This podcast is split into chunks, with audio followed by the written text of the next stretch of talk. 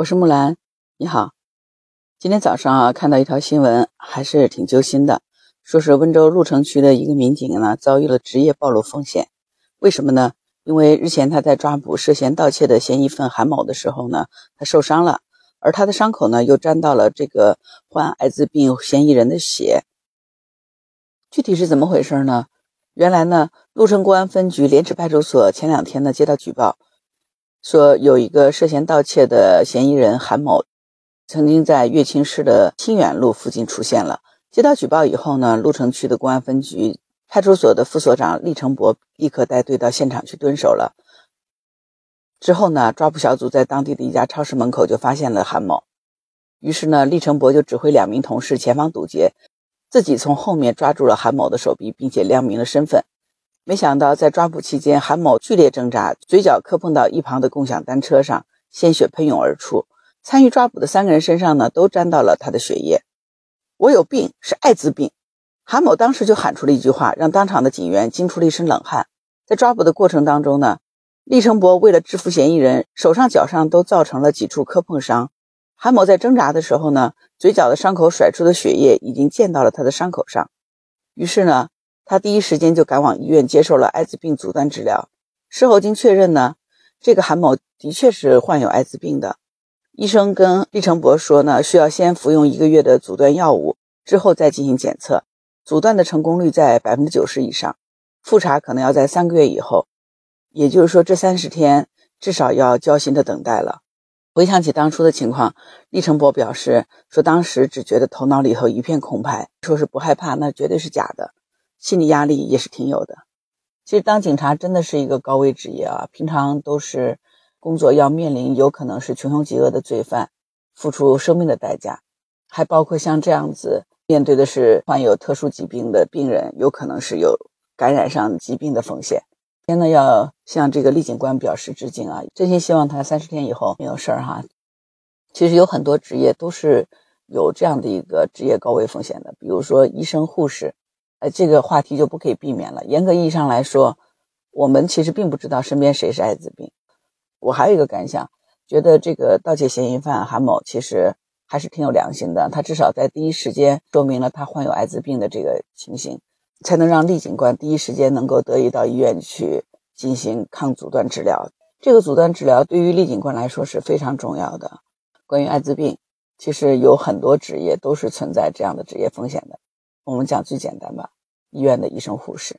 我不知道你听了这个故事是不是觉得有点恐惧啊？那怎么办呀？我们会不会染上艾滋病？其实咱们国家现在还有相当大的群体是患有艾滋病的，我们也不知道谁得了艾滋病，对吗？万一我们不小心被感染了怎么办？你是不是有这样的恐惧？我看到这条新闻的时候，心里头也是一惊啊。于是我赶快去查了相关的资料哈，我给你分享一下哈，咱们心安一点，不用那么害怕。艾滋病是会传染的，但是并不是我们所想象的那么可怕，就是稍微跟他接触一下就会传染。不安全性行为是导致艾滋病性传播的主要原因。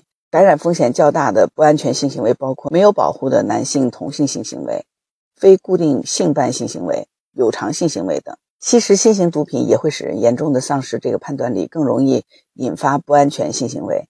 所以在咱们国家这个监测数据显示呢。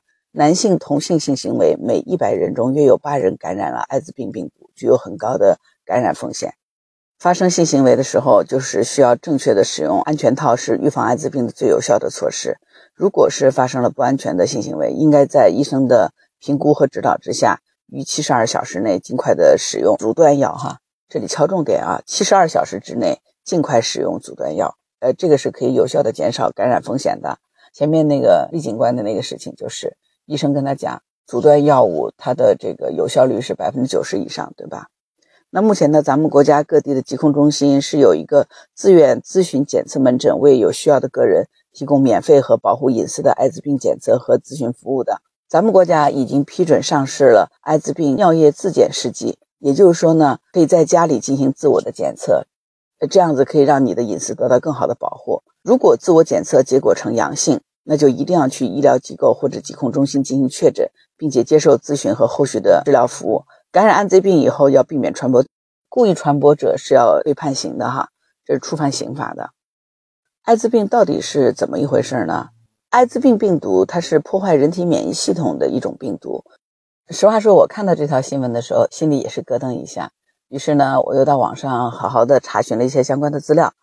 那你听我说说看哈，我在头条百科上面查到的哈，科普一下，艾滋病它是一种危害性极大的传染病，是由感染艾滋病毒 HIV 病毒引起的。HIV 是一种能够攻击人体免疫系统的病毒，它把人体免疫系统中最重要的 CD4T 淋巴细胞作为主要的攻击目标，大量的破坏该细胞，使人体丧失了免疫功能。因为这个呢。人体就容易感染各类疾病，并且发生恶性肿瘤，病死率是比较高的。艾滋病毒在人体内的潜伏期平均是八到九年，在艾滋病病毒潜伏期间，可以没有任何症状的生活和工作很多年。艾滋病它是不直接致死的，染上这个病毒以后，它会破坏我们的免疫系统，我们就容易感染其他的疾病，最后致死。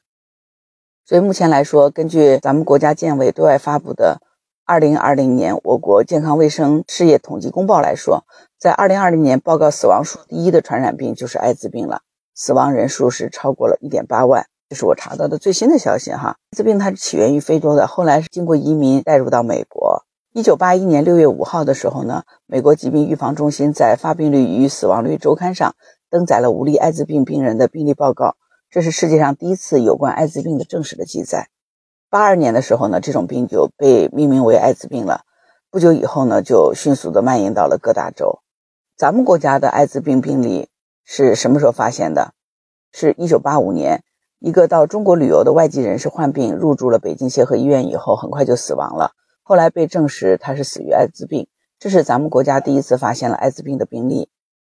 那感染了艾滋病病毒以后，他往往。是需要经过数年，甚至于说长达十年以及更长的潜伏期以后，才有可能会发展成为艾滋病病人的。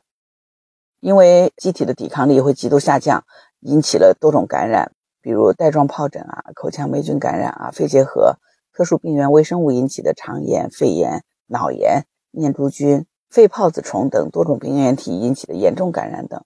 所以呢，后期可能会常常发生恶性肿瘤，并发生了长期消耗。以至于全身衰竭而死亡。目前来说，还没有研制出根治艾滋病的特殊药物，也没有可以用于预防的有效疫苗。啊，咱们国家现在已经把艾滋病列入了乙类法定传染病，并被列为国境卫生监测传染病之一。那艾滋病来一般来说发病都是青壮年比较多的，发病的年龄百分之八十在十八岁到四十五岁，也就是性生活比较活跃的阶段。你看，听到现在哈，你知道。现在这个疾病呢，没有研制出治愈的药物，同时呢，也没有疫苗可以进行提前的预防，唯有能够预防的，只有采取预防措施。方法就是：第一呢，一定要洁身自爱，不卖淫不嫖娼，避免高危的性行为。不洁的性行为是艾滋病的主要传播方式，所以我们一定要洁身自爱，避免高危的性行为，这是非常重要的啊。第二呢，千万不要吸毒。艾滋病是通过血液传染的，所以不吸毒，不与他人共用注射器，这个是很重要的啊。再一个呢，就不要擅自的输血和使用血制品，要在医生的指导下使用。那也不要借用或者共用牙刷呀、剃须刀呀、刮脸刀等等个人用品，这个很重要哈，大家一定要小心。嗯，还有一个呢，使用安全套是性生活中最有效的预防性病和艾滋病的有效措施之一，要避免。直接与艾滋病患者的血液、精液、乳汁接触，切断其他传播途径。哈，那目前来说呢，艾滋病的治疗它分为一般治疗和抗病毒治疗。说到这里哈，其实我还是很想去致敬有一群特殊的群体，他们就是咱们国家的防艾工作人员，因为对于他们来说，拯救艾滋病患就是他们肩负的使命和担当。虽然他们也遭受误解和谩骂，但是他们一直还在坚守岗位。正是因为他们的默默付出，才对这个疾病产生了非常有效的控制，对于艾滋病的预防防治工作是起了重大作用的。网上有一个防艾工作人员，他的个人讲述，当然这一切都是保密啊，他用的也是化名，化名是叫钟伟，现年是三十五岁，他从事艾滋病母婴阻断工作已经两年多了。他说呢，在他的脑子里呢，装着每一个艾滋病患者的这个情况表。你也许不知道吧？感染上艾滋病毒以后，竟然还能够生宝宝，而且还是能够生下健康的宝宝的。最重要的是进行了艾滋病母婴阻断的干预。所以，作为父母，我们为什么要对孩子进行性教育，进行这些传染病的科普知识的教育？因为这对于我们孩子的健康成长太重要了。现在大学生群体感染艾滋病病毒的这种事例也是非常之多的。如果你到网上去看一看，你一定会感觉到触目惊心的。所以，这个世界本身充满了巨大的不确定性，我们可能会从事高危的职业风险。你看，比如说像警察。医护人员他们属于职业风险，但是作为普通人，难道我们就没有风险了吗？咱们前面讲，像警察呀、医护人员，他们因为职业风险，有可能会感染艾滋病病毒。那所以，其实咱们国家现在已经感染了艾滋病病毒的病患群体，还是相当之大的。也许他就生活在我们身边，我们并不知道。虽然日常的接触，我们是不会有任何的感染风险的。做好对自我的保护，是不是还是很重要的？所以艾滋病，你说离我们远吗？我觉得一点都不远，好像已经很近了。但如何才能在这么样的状态下做好自我的这个防护呢？所以作为我们来说，我们避免不良的性行为，不吸毒，这个是非常重要的自我保护，对吧？这个世界就是这样子，充满了各种各样的不确定因素，就是害怕也没有用。与其害怕，不如我们用科学的态度去面对它。尽自己最大的能力保护好自己，也保护好家人，这就是我们唯一能做的，对吗？好了，今天就聊到这里。我是木兰，如果你有什么想法，欢迎在评论区留言。